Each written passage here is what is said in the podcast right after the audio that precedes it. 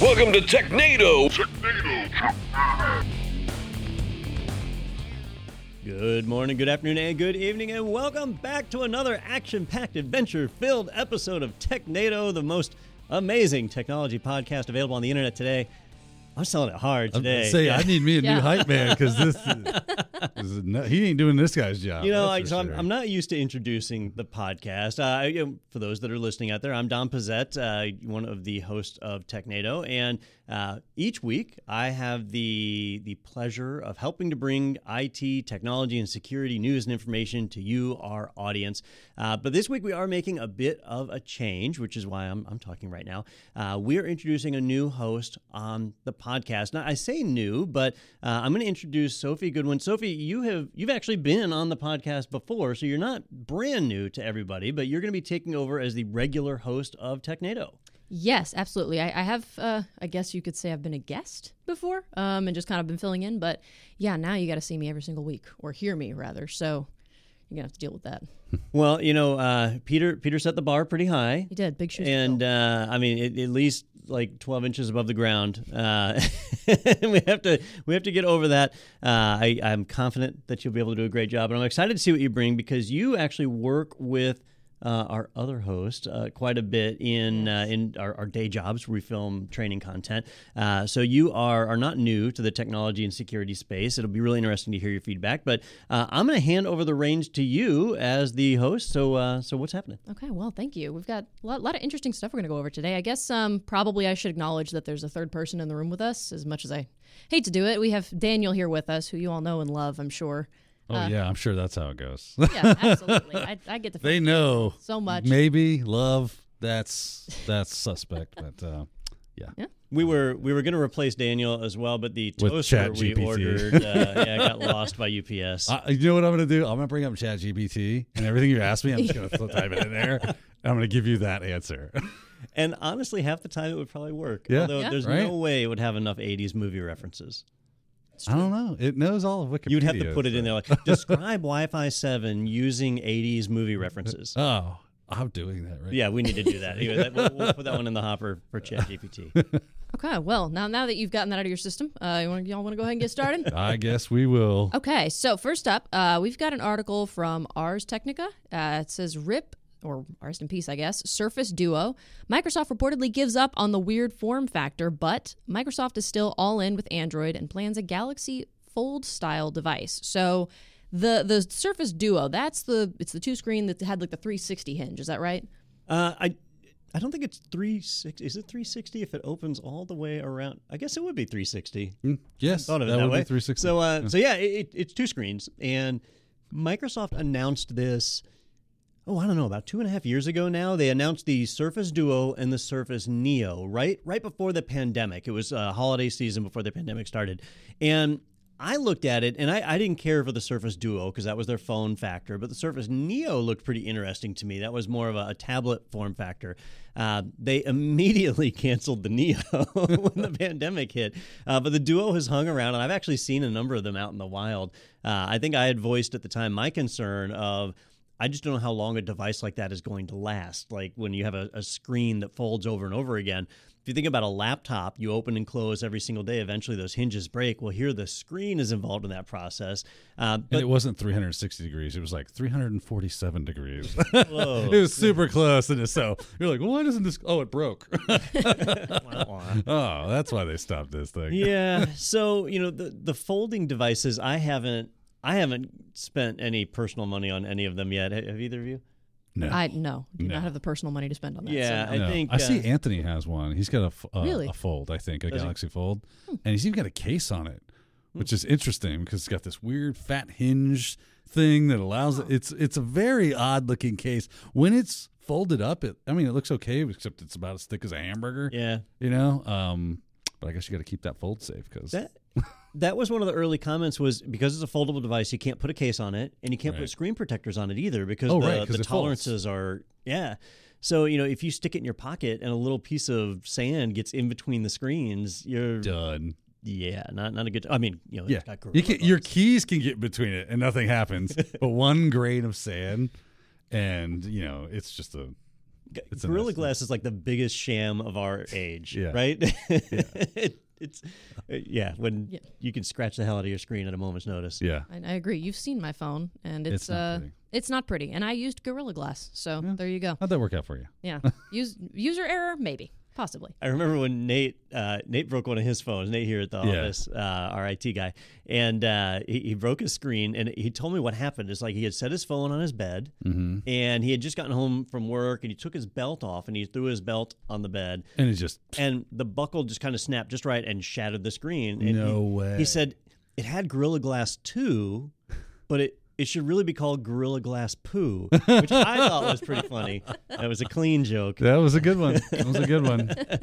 You know, he's good. With our help, he could be the best. He could be. uh, I, I've, I've worked with better, Oh, but, but not not many. many. Uh, so the Surface Duo, I'm not surprised to see it go away. Maybe it'll get replaced by something else. But if you loved it, well, prepare to have your heart broken. Yeah. Oh, that's unfortunate. Well, uh, the next one we've got here is from the New York Times. I'm sure y'all have probably heard about a lot of the flights that were canceled or delayed right around the holiday uh, time period. And the FAA says that there's no evidence it was caused by a cyber attack.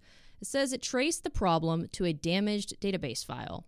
So I know we got a question about this. We did a webinar a week or so ago, uh, and somebody had asked, like, "Do you think this was a cyber attack? Was this, you know, what happened?" And uh, evidently not, but I can see why maybe they would think that because it did cause a lot of panic. Yeah, yeah. Now, what was interesting here is if you've if you've ever read about like the technology behind the FAA and air traffic control across the United States, like it's pretty phenomenal stuff. It's all built with really high levels of redundancy. So when one system fails, they can flip over at a moment's notice to an entirely redundant set of equipment because that's how important air traffic control is. Well, in this case, a lot of flights had to be grounded, uh, um, travel plans disrupted, and it turns out that the database corruption was actually present in both of the redundant systems in the one that was active and in the one that was standby and it's kind of a lesson like if you don't work at the FAA, you might wonder why do I care about this but in any industry when you set up like an active standby replication you have to know that something that happens in the active area is going to replicate to the standby. And so if something like a, a virus gets into the main active system, it will replicate to the standby system as well. And so problems like these show why it's so important that you have backups too. A, a replica is not necessarily a backup if it's online. It- the, everybody who gets hit by ransomware learns that lesson really fast. So the FAA is no no different but they did have to resort to restoring from backups, and that's why the flights were grounded so long and, and why so much of a disruption happened.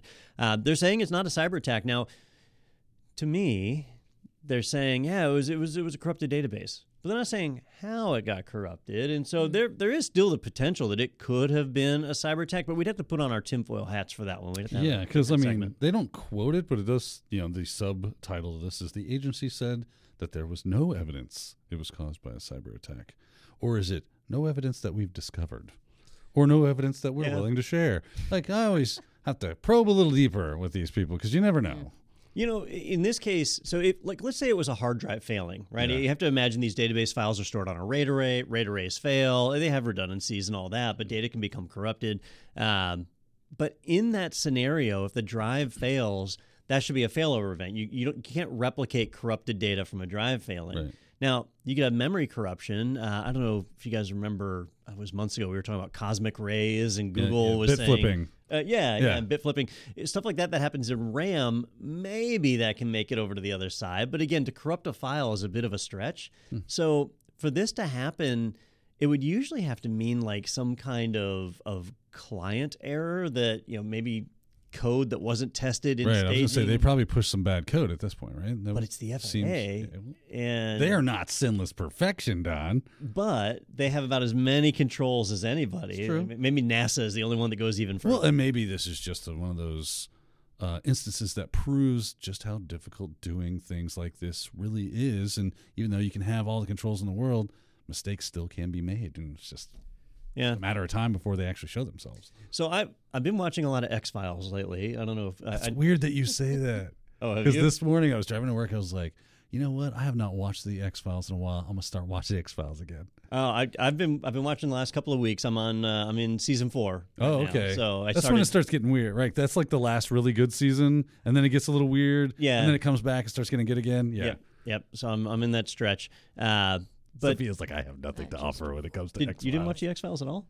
I, I feel like we should make that mandatory viewing for her at this point. Yeah. I mean, maybe not all of it. It's a lot. Right. I Yeah. mean, seasons one through four at least. That's my homework for this week. yeah. Okay. At- at Oh, least you're not making it episode- through seasons one through four in a weekend. She needs to start with the episode home. I wish I knew. Wish I See, understood. oh, so it was banned. it aired one time in its entirety, Oh. and it was banned from airing after that okay. because people were calling, going, "What is this?" what did I just watch? Yeah, I don't know what it is, but I'm really disturbed, and I don't like it, and make it stop. Why? Kill it with fire. Okay. yeah. You give me like a new fear every day. But all right, I'll, yeah, I'll look into that. Watch Yep. home. So, uh, so anyhow, I've- I've got this X Files mindset, right? And I I don't want to, I don't want to be Fox Mulder necessarily, but Yeah. in this case, all right, they've they've told us what the cause is, and I, I get it. All right, you got database corruption; it made it into the redundant systems, and so that caused the outage. All right, but something had to cause that, Right. and they haven't disclosed it. Maybe we'll find out one day, but I would say that there is still a chance that this could have been pulled off It's by a cyber attack. Well, I mean, and of course, okay, so we LastPass, right? They tell us, yeah, we had some some some breach of our source code, no big deal, right? Nothing to it's see a here. big Move deal. along. Well, last week we talked about Circle CI. You know, somebody breached our source code, no big deal. We'll see. And then now we got this. You know, ah, there's no cyber attack, no big deal. It seems like this is now the default. Like, I, if we're going by that logic, if that is any kind of you know correlation, then maybe that's what we're seeing. It's the it's the first flag of no big deal before they go. So the FAA is on fire, and there's 20 dead bodies. Yeah, yeah. Sorry, we didn't catch those in our first. yeah, man. You know, we really should have looked at that code a whole lot better. But uh, next time we'll do better. We promise. Yeah. Love those. Seems like there's a lot of that happening recently. Like Yeah. this thing happened, but it's no big deal, and we may we may get to talk about that more in a little bit. But Yeah. uh, all right, so thank you for that riveting discussion on the X Files. Uh, Oh, we'll, we'll put together a watch list Yes, for you. 'cause it- the, the one with the, the vampire pizza boy. Oh, that, that was a good yeah, one. that was a weird one, wasn't it? Yeah. I don't think I could have predicted the string of words that we're going to find. Don uses that as his pseudo. That's like you no, consulted it. You this consulted a random bot to, generator. So up next, we've got uh, this is an article from Tom's Hardware. It says Wi-Fi 7 is coming. Here's what you need to know: expect speeds of up to 46 gigabits per second with the new standard. So I, I read a little bit about this, and I think we may have talked about this in an episode that I had the had the fortune of coming on previously, um, talking about how it's it's you know increased transfer speeds, reduced latency, boosted I think network capacity, and I remember thinking like at the time I had no idea that it's like there was Wi-Fi six and Wi-Fi. It's like the Fast and Furious franchise. Like so, uh, there's there's a little Wi-Fi bit seven yeah. thousand. But it's it's a little bit. There's a lot of uh, in this article about you know you're probably thinking I just bought a new Wi-Fi six router. It's already outdated. So is is that true? All right. So um, when it comes to wireless, especially at your home, in my opinion, i if it's not broke, don't fix it, right? So if your Wi-Fi is working fine at home, there's not really anything driving you to to upgrade. However, Wi-Fi 6 and Wi-Fi 7 are being ushered in because some people, and I don't know these people, but some people somewhere are starting to get 2 gigabit fiber connections at home. Uh, I I have fiber at home, but it's only 1 gigabit in in the the blazing metropolis of Gainesville. Yeah. Uh, 1 gigabit is the best you can get. Uh, but some people, I have to assume in like Seattle or New York or somewhere, are uh, are, are starting to get uh, 2 gigabit. So Wi-Fi standards need to improve to be able to take advantage of that higher speed, and so that's where we saw Wi-Fi six come in, uh, where it could do 1.2 gigabit as your maximum bandwidth. Still not full, but it was more than a gigabit. Uh, then we had, uh, let's see what was next, Wi-Fi 6E, which was also 1.2 gigabit. That one just added the six gigahertz frequency, but it, it just it allowed you to have more people connected, but it didn't really increase speeds. And then um, the the new one, Wi-Fi 7, which is 2.4 gigabit. So this is where it finally exceeds that that speed at home. So if you've upgraded at home or if it's available in your area to get 2 gigabit broadband, Well, now you can have a wireless standard that allows you to take full advantage of that. Otherwise, you're being throttled. Now, if you have 10 devices on your network, they're all dividing it up and it's all fine. But if you have an individual machine on wireless and you want to take advantage of 2 gigabit, this is where it comes in. I have one question, Don. Just one? Yeah, just one. Just one. It's a simple question because I'm a simple man. Do I now get to get a router that does this? Oh, that moves. That's all I care. all right. I don't need stinking standard routers, static routers that stand there with their, their antennas sticking straight up like some crazed mannequin. I want antennas that move. Right? prob- I'm like Russ, what's his name, that needs a car with doors that do this. That's right. Or this. be in the three commas club. Yeah, that's right. Uh, Camas. So the uh, we'll probably start seeing houses designed with giant wireless infrastructure, in, right. in the Built middle. into it. Yeah. and uh, You just plug into that and then your house is the is the Wi Fi router. cancer rates will be through the roof. now, Uh, these tumors are horrible, but man, my reception's amazing. Look at this data. remember the good old days when we had like 802.11a and 802.11b, and then we had G and N. And then it went to AC. Uh, Wi Fi 6 is 802.11ax. Wi Fi 6E is 802.11ax also, which is confusing, right? So that's nice. Um, and now we have Wi Fi 7, which is 802.11be. So we have jumped up quite a bit. Um, BE, as far as I know, doesn't actually stand for anything. It's just the letters they have picked to stick on there.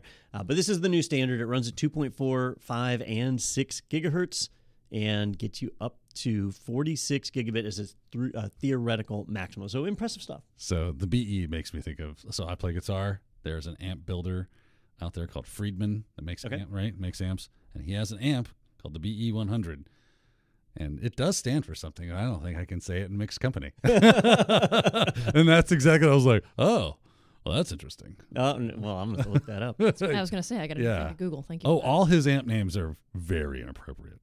It's Friedman. Friedman, F R I E D M A N. Like- R I D M A N, Friedman amps. Any connection to Marty Friedman? Uh, no, No. no, Just, just curious. he is not. Okay. Uh, I don't even think he plays those amps. To be honest Oh. with you. I'm doing a dumb thing. Instead. Okay. I like how Dodd's looking this up. Like, just I'm doing he's I'm like, I have to know. And you too, right? Get on your, you're on the computer right now. Yeah. Open a tab, and Just take a look. be yeah. There's the BE 100. Yeah, I've got to put. It's not saying what it stands for though. Now, the mystery. This is going to bug us Oh, boy. forever. So Uh, there's there's I'll, I'll I'll give you a hint. there's also the Harry BE. you know, I have a somewhat vulgar mind, but I'm not Come able to connect man. that one even. He's All got right. a small amp called the PT. But, All right. Well, Maybe- If, if I thought about it long enough, but I maybe don't he's dropped like- all those nomenclatures at this point because All right, well, I'm gonna I'm gonna go ahead and just steer this away from that before we get too far down that rabbit hole. So we've got uh, another article from this is from The Verge. It says Intel breaks the six gigahertz barrier with $699 Core i9. I'm gonna butcher this. I9 13900KS. I'm not familiar with this uh, processor. so I'm gonna learn today. Intel's latest 13th generation CPU arrives today. This was uh, January 12th. So, like I said, it was last week with a 6 gigahertz max turbo frequency at stock speeds. And I'm really hoping that you can break this down uh, and, and kind of explain this to me. Absolutely. All right. So, uh, so let's start with that model number, the i9 13900KS. Uh, the 13 tells you that it's 13th generation. So it's the new generation of uh, Intel processors that are being released in 2022 and 2023. Uh, the KS tells you that it's unlocked, so which means you can overclock it if you want, which is likely how we're getting to that 6 gigahertz barrier. You know, back in the day, if we, we go back in time, uh, there used to be an earlier, more innocent time of computing when if you had a 486 33 megahertz processor and then somebody down the street got a 486 40 megahertz processor right like that that megahertz speed started going up and up and then you had the like dx2 66 what was the law that like every six months like technology became obsolete because new technology came? There was like a specific like they came up with a law. I know there was Moore's law Was about Moore's the law? size, but I don't think it was the doubling, or maybe it was I'll doubling. Yeah, but we used to see that. We used to see these big jumps, and, I remember when they went from megahertz to gigahertz. That was a big deal. Like if you had an 800 megahertz processor, and all of a sudden they went to 1.2 gigahertz, it was like holy crap! And then you had uh, multiple cores. So if you had four 1.2 gigahertz cores, like that was impressive. But then something happened around four and a half gigahertz, around that range, where they kind of just gave up and stopped and started adding more cores, right? And what actually happened was their efficiency got impaired. So uh, in electronics, when you feel a device that's hot, if, if an electronic device is giving off heat, that's that's losing energy. It's inefficiently using the energy that it has. It was Moore's law, by the way. It was Moore's law. of, Okay. yeah. Today we learned that uh, so you know we should be seeing doubles and we haven't been seeing doubles. We've been seeing them add cores, which in some cases in multi-threaded workloads can be doubling, but in normal workloads is not. Well, it started to look like they wouldn't be able to get past the six gigahertz barrier. There were a few people that did it by like immersing the processor in liquid nitrogen and, and it would destroy the processor after just a few minutes so that you know they couldn't really get a, anything beyond a demo but now we have an actual commercially available processor uh, that that's broken that six gigahertz barrier. So it, it's just right at six gigahertz which is kind of neat to see. Uh, it is overclocked to get there though which means it's going to run hot. You're going to need a big fan. It's going to be loud but it'll it'll do it. Uh, but it'll also go all the way down to something like three gigahertz for normal running. So Don, I got out of hardware a long time ago, like where it became an obsession, where you're looking at the newest specs, uh, and you uh, uh, apparently stayed in that that sphere. You always are bringing in cool technology for us to talk about here on TechNado. Explain to me why this matters. Like, why don't we just go to GPU models, right? If, if GPUs are faster than CPUs, and you can get all so much more like data processing out of them, what would be the advantage of going to something like an i9 instead of building a GPU rig that does all these? You know, tell tell me why I would use one or the other. So this this is the old scale up versus scale out argument, Gotcha. right? So if you have a multi-threaded workload, which almost all graphics are, right? So mm. when you're doing rendering and there's a million polygons on your screen, it's really easy to drop the rendering of each polygon into a separate pipeline. So you have like CUDA cores and things in a GPU that can handle that. It breaks up really well and it's all math. But in a general pur- general purpose processor like your CPU, it has to be ready for just about anything. At the end of the day, it is still just math, right? But there's a lot of single threaded workloads that happen, hmm. and that's where scaling up is what's going to get you that performance. Now, in a perfect world, everything would be multi-threaded and cores would be the answer. But if you've got a workload that doesn't take advantage of multiple cores, that's where you want to push this and get it as high as you can. That's- So this is a very specific application for this.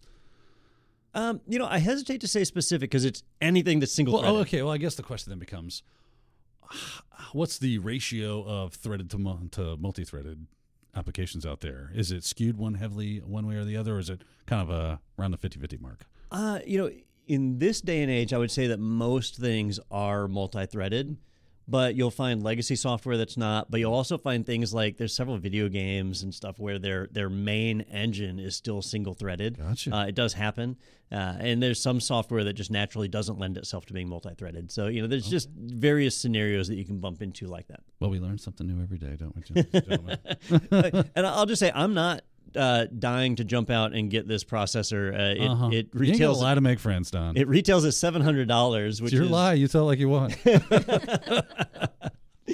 I, I almost thought I was going to have to upgrade my computer at home um, because Windows 11 wasn't updating. It said I didn't have a TPM. I was like, I could have swore I had a TPM. Uh, and in my BIOS, somehow it had gotten turned off. So I just Oh, turned it back fine. on. Yeah. Problem solved. Uh, but otherwise, like there's there's not a lot motivating me to upgrade my computer. so wait, you're telling me that a security feature on your computer magically got turned off? Uh, yeah, but it wasn't a cyber attack. It was uh, cosmic rays. Ah, Cosmic rays. damn you, son.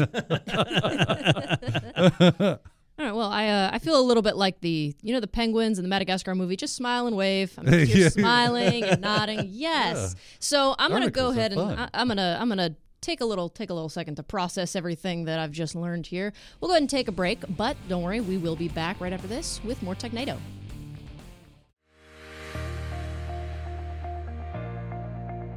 The IT Pro TV app is available for iOS and tvOS. The modern user interface makes navigation easy. Recently watched videos can be found on the home screen, as well as our daily live streams. Choose landscape mode for larger viewing. Access the entire course library by clicking on the play icon. Navigate our content by category, certification, and job role. Learn where you want and when you want as a premium annual member by downloading episodes for offline viewing. Watch on the go and pick up later on any of your favorite devices. So head to the App Store and download the IT Pro TV app. This is Josh. Josh spent $2,500 on a week of classroom training for CompTIA A Plus and got certified. Josh got a good job that pays $40,000 per year. This is Jeremy. Jeremy only spent $299 on a full year of training from IT Pro TV, including A Plus and 300 other courses. Jeremy also got a great job that pays $40,000 per year. Jeremy used the more than $2,200 he saved on IT training for a fabulous tropical vacation. Now, Jeremy is still using his IT Pro TV membership to study for Network Plus and Security Plus to advance his career, but not spending any more money. Since all three are included in his IT Pro TV membership, plus 300 more courses. Don't be like Josh. Choose IT Pro TV for your IT training.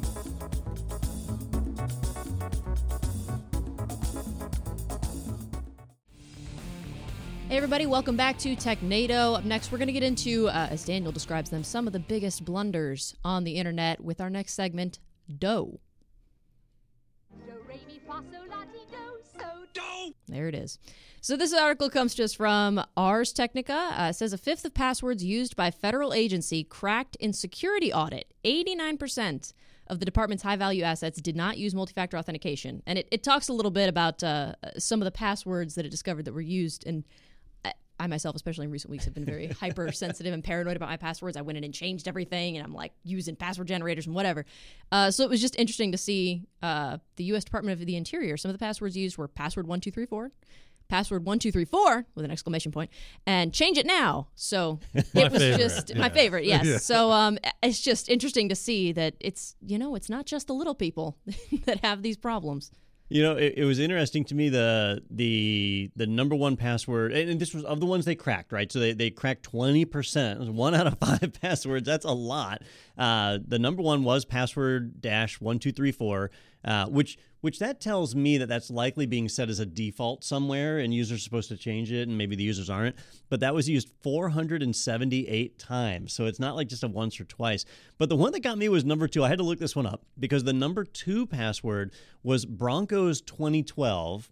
And the Federal Reserve out in Denver. well, so, so I looked at it, I'm like Broncos 2012, and they, they sort of tried the O's or zeros, the S is Yeah. a dollar sign, but otherwise it's I could Broncos see where 2012. like a, a regular user would think that was awesome. so I looked that up because it was used 389 times, which again tells me that's got to be a default somewhere. Right. Uh, but that's the year that the Denver Broncos went totally defeated. That's the year that they didn't uh, apparently didn't win a single game. call ironic. and uh, uh, oh wait, hang on. Do, do I have this backwards? Was it I- undefeated? Uh, yeah, I might have it backwards. Um, after a two to three season at the start, they ended to finish thirteen to three. So I, I don't know. It, so the Broncos apparently it was a good season for them. All right, I got this totally maybe that's why they liked it so much. It's fake. I'm spreading That- fake news Fake about the. Broncos. Yeah, Misinformation right here. on So they uh, anyhow they. They, the the Broncos had a season in 2012. This is what I'm going to commit to now. And it's gonna stuck in people's memories. have to Says walk they back this they won article. their second consecutive AFC West Division title and earned a first round bye for the first time since 2005, which which is, was a big deal for them. Yeah, now I'm confused again because that doesn't seem enough to make it where 389 times People like the Broncos. somebody does. And yeah. there's a lot of federal They employees lost- in Denver. Uh, in the divisional round by a double overtime score. So maybe that was why. Maybe it was a big deal, like the, that loss. Mm. I don't know. Who knows? We eh. could speculate about that forever and ever. I guess. Go sports ball. Go- Well, there it is. so yeah, there were other great passwords in there like Orlando 0000 and so on. But the the That was message, in Minnesota. it's actually after Orlando Bloom. yeah, yeah. Cuz he has pretty They hair. love. He is a handsome man. Look, Sophia was like, he is. You're not wrong. You're not wrong. So I, you know, every time I think of Orlando Bloom, I always think of Legolas. Like that's just how Yeah, he- that's him to yeah. me. So. It changes nothing. He's, Right, he's yeah. still got beautiful hair. But uh, you know, the, the message it sends to us though is we've we've been talking about passwords a lot on the podcast because of LastPass and several other breaches.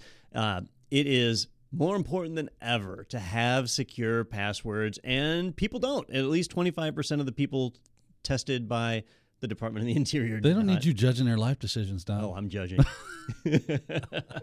now, Daniel, um, you talked about it briefly last episode about how you use extremely long passwords and a password generator. What what is your the Daniel rule of thumb of what a secure password is? default all things, or uh, default of thirty characters of 30 all characters. of all character sets that they allow. All right, so you don't. uh, I had a question about this Yeah. in in LastPass. The the, Hmm. the arbiter of great passwords, um, they have a feature where when you you do a, a random password generator, you can choose to uh, not use ambiguous characters. So you know, like Yes. zero and O can be confused, or And then there was like you can make it more readable. Like there was an option Yeah. to make it more readable. so. yeah. How much does that weaken security? How much does it weaken security? I so I would say that that doesn't weaken it a whole lot. I would think off the top of my head, just because it's it's more about length and complexity, right? Okay. Because those two things are meant to, to defeat the two types of attacks that come against passwords, which are brute force attacks, where I just start at zero and you tell me how many characters to go to, and I just try every permutation of character sets until I reach that, which is why it takes billions of years or whatever to crack long passwords. Right? So you have that. So length will help defeat those things. The longer it is, the longer it takes for that damn thing to go through it and, and find the right hit. Right? Then you have dictionary brute force attacks where I just have a list of passwords and you run it through a system that hashes that password, compares that hash to the hash that it has, and sees is there a match? If there's a match, mm-hmm. then you have the right password, right? So what you do is you make them complex. You make them weird. You don't make them readable, right? So if LastPass is making something more readable, that doesn't necessarily mean it's turning it into a dictionary word. It just means that you're not getting, you know, asterisk, dollar sign, you know, capital B, J, so on and so forth. You're probably getting something more consistent. I was thinking if if I know that in order to to disambiguate that they're going to mm-hmm. remove capital O's mm-hmm. because they could be zeros, they're going to remove lowercase L's because they could be capital I's. Do you know that's what they're going to do specifically? Does it say we are every time removing capital O's? I've, I've not looked, Okay. but it, it has to be doing it the same way every time, so it, it shouldn't be hard to figure out what their pattern is. Yeah. So if I know they're removing certain characters, that mm. shrinks the pool It does. of characters. Yes. So, but if you're doing a But if you have a 30 character password, right, it not matter. significant. Yeah. Okay. Yeah. All right. I, I wondered about that. It, it not from it went to from two billion years to one billion years. You know, Oh, well, right? That's kind of how it goes. Really, the length lengthy passwords that are just random enough that they don't show up. Now we do see some obfuscation stuff in here, but you'll notice that they're just taking words and they're changing a character to a different character, and that used to be a really good method, and it still can be useful. But if you do that with much longer passwords, that's going to be helpful. That's where you're really going to make your money on this stuff. And I, what I love about this is that as someone who trains security and specifically where you're cracking a password in, you know, well, I'm trying to teach you about strong security and strong. Pa- oh, oh, I found a password hash because we did this attack, and now we're going to crack that password. And the password was password one two three four. And they go, and I invariably get someone going. Well, Daniel, no wonder you cracked that password. It's password one two three four. It's too easy. Well, guess what? People use that password mm-hmm. all the flipping time. So it is not outside of the realm of even probable, like, it's very probable you will hit that password given enough password hashes. And, and it doesn't take a lot of password hashes to make it happen. You're going to find how many? How many was password one, two, three, four? 318 people yeah. that had that in one given system. Now, I, I thought it was interesting the equipment they use because sometimes we hear about the stuff. Actually, we talked about earlier this Yeah. episode. Like, if you need multiple cores and, and a, a big rig to be able to do this, but they pulled this off with equipment that wasn't wasn't out of reach. Of, It's not crazy. Yeah. You know, So- most people aren't going to go out and buy two servers that have eight GPUs in them each, but it's not undoable if you wanted to Yeah. do this. They spent less than fifteen thousand dollars. So fifteen thousand dollars, you could build a rig with sixteen GPUs in it that is a password cracking machine. Uh, if you're a nation state, if you totally have this. uh, yeah, probably better. yeah, right. right? No wonder where'd all the 4090s go? Uh, I don't know. and and that's that's why it's so important that we maintain complex passwords Right. and that we understand that the the attackers have tools that are Yeah. impressive. So the fact that we have password managers is a pretty, you know, it's kind of a standard thing now as far as at least people in the security realm goes. Now maybe mom and pa out there might not be hip to that, but if we start pushing much more strong passwords to where people are getting upset about it, you go, well, you just need a password manager. Password manager, you just tell it I need 30 character password. Click, click, click, generate, copy, paste that. You're done. You don't even have to worry. You don't even have to know that password because the password manager takes care of it for you. As long as you use one good password. If I can get you to, if I can get you to, to learn one really good password that you change on a, uh, you know, a, a, a certain amount of time that rotates out and you, you use something else, if I can get you to do that, we might be able to solve this password problem by just forcing people to use, like, stop trying to, uh, you know, placate to the lowest common denominator. Force people into longer passwords. I know they're going to complain. I know they're going to bitch and complain. But as soon as you teach them the ease of using a password manager, they're probably going to go, oh, this isn't a big deal. It just Yeah. takes somebody to help them hold their hand for a second. And the situation keeps getting worse, but I figure after a couple of public executions, problem will be solved. People will people will Hey, they will snap and salute, oh, yes, sir. I love this 30 character password, and I'm glad that you finally made it this long. I waited for the day. Okay, well, before we get too far into um, revolutionary ideals here, we're going to go ahead and, and switch gears. Uh, sometimes th- there's a story that comes out that y'all talk about on TechNado, and uh, it takes a while for all of the details to kind of emerge. And so then we get to come back and revisit that story later on in this segment, Deja News. Deja News.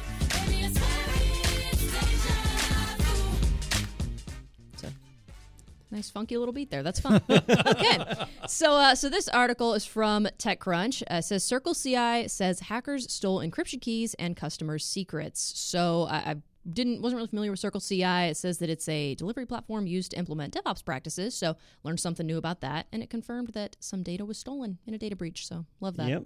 We uh, we reported on this last week. Uh, Circle CI kind of important because of the role that they play. Right, companies can engage with them, connect their GitHub repositories to Circle Circle CI's infrastructure, and then Circle CI can sync the GitHub repos, compile the applications, test them across platforms, and then deploy them into those companies' production environments. And that means that Circle CI has access not only to your GitHub repos but also to your production environment. And last week they announced that they they were breached and they were encouraging their customers to reset their passwords as well as rotate any secret keys that were stored in the platform. Well, now we've learned that the breach is far worse than that. The attackers are actually able to gain access to the private keys, to the decryption keys that were stored in Circle CI's platform, which means they had access to everything. That sounds bad, though. It, it does sound bad, doesn't it? Uh, all the source code, all the keys to production systems, literally everything. 100% of the data stored within Circle CI was exposed. We should have seen this coming because, if I'm not mistaken, Circle CI stands for confidential informant. um, not confidential in this case, right? Yeah, right. it's more like community it's your informant. confidential. They're the informant. all right, This is teamwork. not, right. This is not false advertising here, people. teamwork makes the dream work. That's how it goes. Well, you know, we we spent a lot of time over the last few weeks talking about LastPass and how bad that was, but at at least with LastPass, the passwords were stored in a in an encrypted state, and the attackers don't have the decryption key, so they have to work at it. They have to brute force it. In the case of Circle CI, uh, I have a hard time saying it's worse because it's not like they're, they're not a password company, but it certainly is worse in that literally all of their security is just blown right out the out the window. There's just nothing left. So it's as bad a breach as, as you can have with a company. Yeah, this does not bode well for them. And I bet LastPass is just breathing a sigh of relief that that little spotlight has now shifted over to good old Circle CI. They're like, yeah, yeah, what about Circle CI? Go talk to them. They have way worse than us. Please leave us alone. Stop I- saying bad things. I don't think it'll overshadow LastPass just because LastPass has a huge B2C Yeah. like uh, consumer market. Individuals sign up for LastPass. Right. Individuals don't sign up for Circle CI. Yeah, they do not. Uh, so it just affects businesses, which most people don't care about. so, well, we tried for you, LastPass. yeah, yeah. But uh, but it does show that uh, at a minimum, if you use Circle CI, you're you're in you're in danger, right? So you absolutely need to be rotating keys, and and your source code has been disclosed. So whatever you have in your private GitHub repos that Circle CI is connected to, those have effectively been exposed. So big challenge because you can't take that back. Yeah, and Circle CI ain't got time to bleed, so. I love how Don gets that joke. Even this article on this issue of Circle CI kind of rags on LastPass at the very end. It's like this is kind of like what happened with LastPass. How the password Remember that last pass thing? Leave me alone. there's there's really no escaping for them.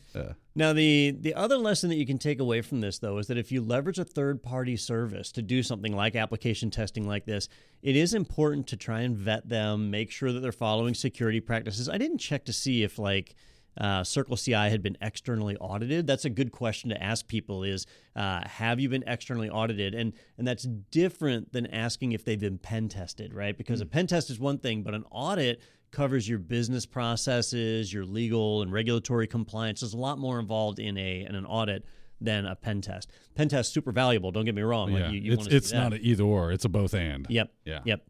So definitely questions you want to ask of any vendor you use, not just Circle CI, because I feel like 2023 is off to a really rough start, and it's only going to get worse. Well, we'll have plenty of stuff to talk about here on TechNado then, no, won't we? Well, yeah, until Yeah. we get hacked. And, Yeah. you shut your mouth, Don Pezet.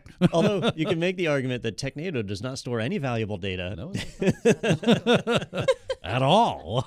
I gotta love that glass half full viewpoint. Thank you for that Actually, we might be like we might be a part of the problem at this point. After my Broncos 2012 reporting, I feel like uh, our information is less than valuable. and, and if you really think about it, it's like, well, we're the, you know, we, we have TechNado, and TechNado requires technology, which requires cobalts, and there's like human suffering in cobalt mines. You see how it goes down the rabbit hole real yeah, yeah. yeah, I don't know where I th- thought that was going, but it wasn't there. So thank you for that. You Hey, well, you know. Yeah, Got to bring attention, right? it, TechNado is not conflict free. no. Yeah, it's, uh, when they say child labor, they just Wow. mean me. Yeah. It's just me. I'm the child. She's only 12, ladies and gentlemen. That's uh, you know, that's probably as good a place as any. I think to wrap it up before I get myself in trouble. So, um, I think I think yeah, we're gonna go ahead and stop there. all right. Let me. I'm going to walk us out this episode. Uh, Sophie's going to be taking over next week as uh, he kind of learns the the rigmarole that we do here. Our high levels of professionalism. It's hard to live up to. It's Yes. it's tough. But uh, I do want to remind everybody that this podcast, TechNado, is brought to you by the fine folks at ACI Learning and IT Pro TV. So if you want to support the podcast, be sure to sign up at IT Pro TV. It's our it's our day job. It's how we make our, our real money. So uh, if you visit our website, technado.com, there's a giant orange button at the top right corner that says sponsored by IT Pro. You just click on that and you can sign up. I believe we have a uh, discount code for 30% off the life of your subscription, which is pretty sweet. Applies to individual users as well as team accounts. So be sure to take advantage of that. And Technado is not the only type of free content that we put out like this. We also do webinars pretty often. You can check that out over at itpro.tv slash webinars, and you'll see recorded webinars from people like Daniel, which are of marginal value, and with other people that are, are so Sophie's in on those too. So she, Yes. He just cut her legs off. that was well. yeah, Daniel's one break part for of me. problem. Yeah. Used to be when he filmed Technado. That was his one break from Yeah. me. Now he gets no breaks. No, That's uh, you know no, no good deed goes unpunished. That's true. Uh, but be sure to check that out over at the webinars page. What, what's coming up? We've got uh, uh, we just did one with John Hammond, which Yep. was, was cool. Got one with uh, Wes and Anthony Square, right? Actually, today, the, Today- that's the- today. The day this podcast goes today. live, we'll have Wes and Anthony on there. They are going to be talking about uh, kicking off 2023 in IT. So if you're looking to start a career in IT, they'll be talking about ways to do that. Uh, and Say they'll talk you out of it. there you go. It's horrible. Save yourself. Ah, they're just smoking cigarettes and drinking coffee. There's honor in flipping burgers, not in IT. the things I've seen. All right. Well, I do want to, to give a big thank you to Sophie. She got very little notice that she was going to jump in as host today. I'm sure you're reevaluating your life choices. Baptism by fire. It's great. I love it. All right. Well, everybody, thank you for joining us this week. Be sure to tune back in next week for more exciting TechNado. I'm sure more things are going to get breached, and we'll have some great new tech news to report. Uh, be sure to tune in then, and we will see you next week.